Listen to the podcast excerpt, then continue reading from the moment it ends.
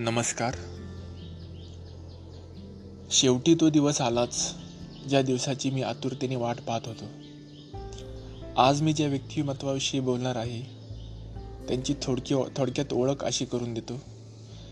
की कुछ पन्ने क्या फट गए जिंदगी की किताब के जमाने ने समझा हमारा दौर ही खत्म हो गया. हम्म. तुम्हा एव्हाना तुम्हाला समजलेच असेल मी कोणाबद्दल बोलतोय ते? या व्यक्तिमत्वाबद्दल मी काय सांगणार? ते माझ्या कुटुंबाला लाभले हेच मोठे भाग्य आमचे. आणि त्याचं सर्व श्रेय जातं प्रियंका ताईला आणि योगेश्वरी संस्थेचे संस्थापक कुरसाळे साहेबांना. नाहीतर येवाना आमच्या ताई बोबडेवाडीच्या बोबड्या लेकरात मग्न झाल्या असत्या आणि तिला हे पारिजातकाचे फूल भेटले नसते. जे स्वतः तर लवकर झाडावर गळून पडते पण नंतर त्यांच्या सहवासाचा सुवास सर्वदूर पसरतो.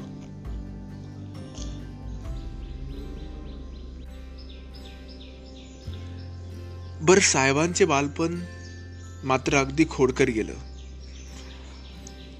बालपणी चंद्रपूरच्या कडक उन्हात नाहूनही त्यांना गोंडसची पदवी भेटली. म्हणजे तसं नाही आत्ताही ते आम्हाला तसेच जाणवतात.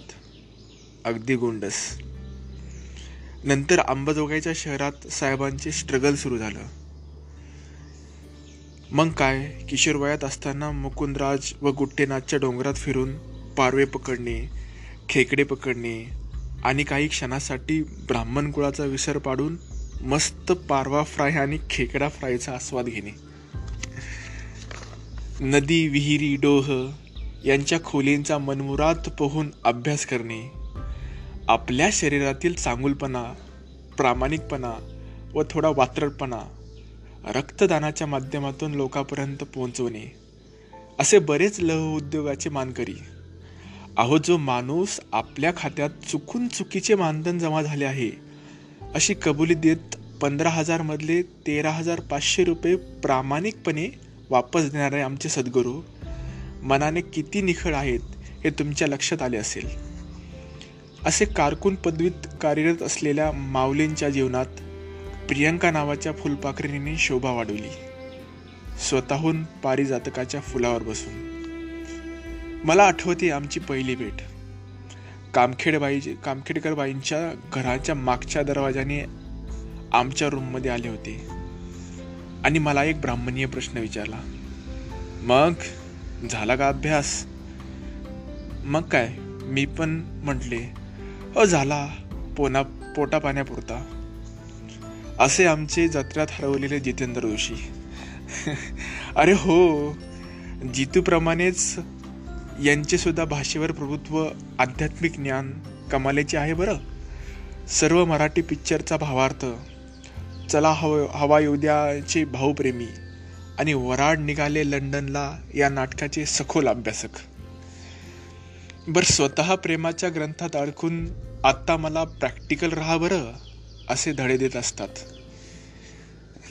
साहेबांच्या अडचणींची किमया जरा निराळीच आहे. मग त्यामध्ये मित्राच्या आग्रहास्तव साखर झोपेतून उठून लातूरला झक मारणे आणि येताना फक्त आपल्याच पदरी डोक्याची इजा घेत एस आर टीच्या बेडवर झोपून बाकीच्यांच्या पुंग्या टाईट करणे. आणि लॉकडाऊनच्या काळात गावी जाण्याच्या दोन संधी गमावून महिनाभर ओमसोबत शेजारी तक्रारयुक्त धिंगाणा करत गंगाधर ही पदवी मिळवणे. असो असो असे आमचे काटेगर बंधू जीवनाच्या अशा उंबरठ्यावर आहेत की की तुम्ही समजू शकता. पण मी माझा हात सध्या आवडतो नाहीतर एव्हाना लिहायचं झालं तर ना पान पुरणार ना शाही. पण तरीही त्यांनी प्रेम हे नातं अगदी असं जपलं आहे की अगदी लैला मजनू ही रांजा राधाकृष्णालाही लाजवेल असं. कारण आत्ताही आत्तासुद्धा त्या नात्यात तेवढीच गोडी तेवढेच प्रेम आणि महत्त्वाचं म्हणजे तेवढाच विश्वास आहे. ते पण हक्काचं प्रेम न मिळून सुद्धा. म्हणून आमच्या दोघात एवढी एवढी सुंदर बॉन्डिंग आहे की म्हणून त्यांच्यात आणि माझ्यात नेहमी या गोष्टीवर द्वंद्व चालू असतं.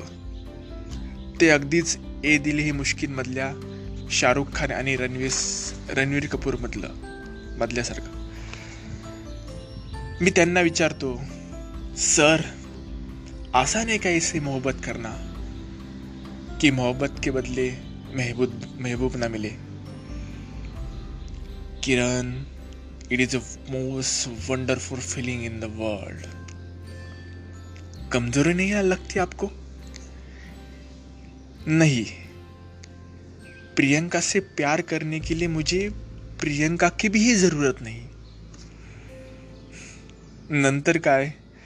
ते मला हलवून झोपेतून जागे करतात आणि म्हणतात Kiran no emotional be practical मग आमचं चालू होतं मुळशी पॅटर्न पेटे भाय काल घाटात ज्याच्या पायाखाली बार उडवला ना तो मेवना निघाला ना साहेबांचा. आणि तुला तर माहिती आहे मेवण्यासाठी काय पण. बरं हे सगळं लिहित असताना ओम माझ्या कमरेत लाद घालतो.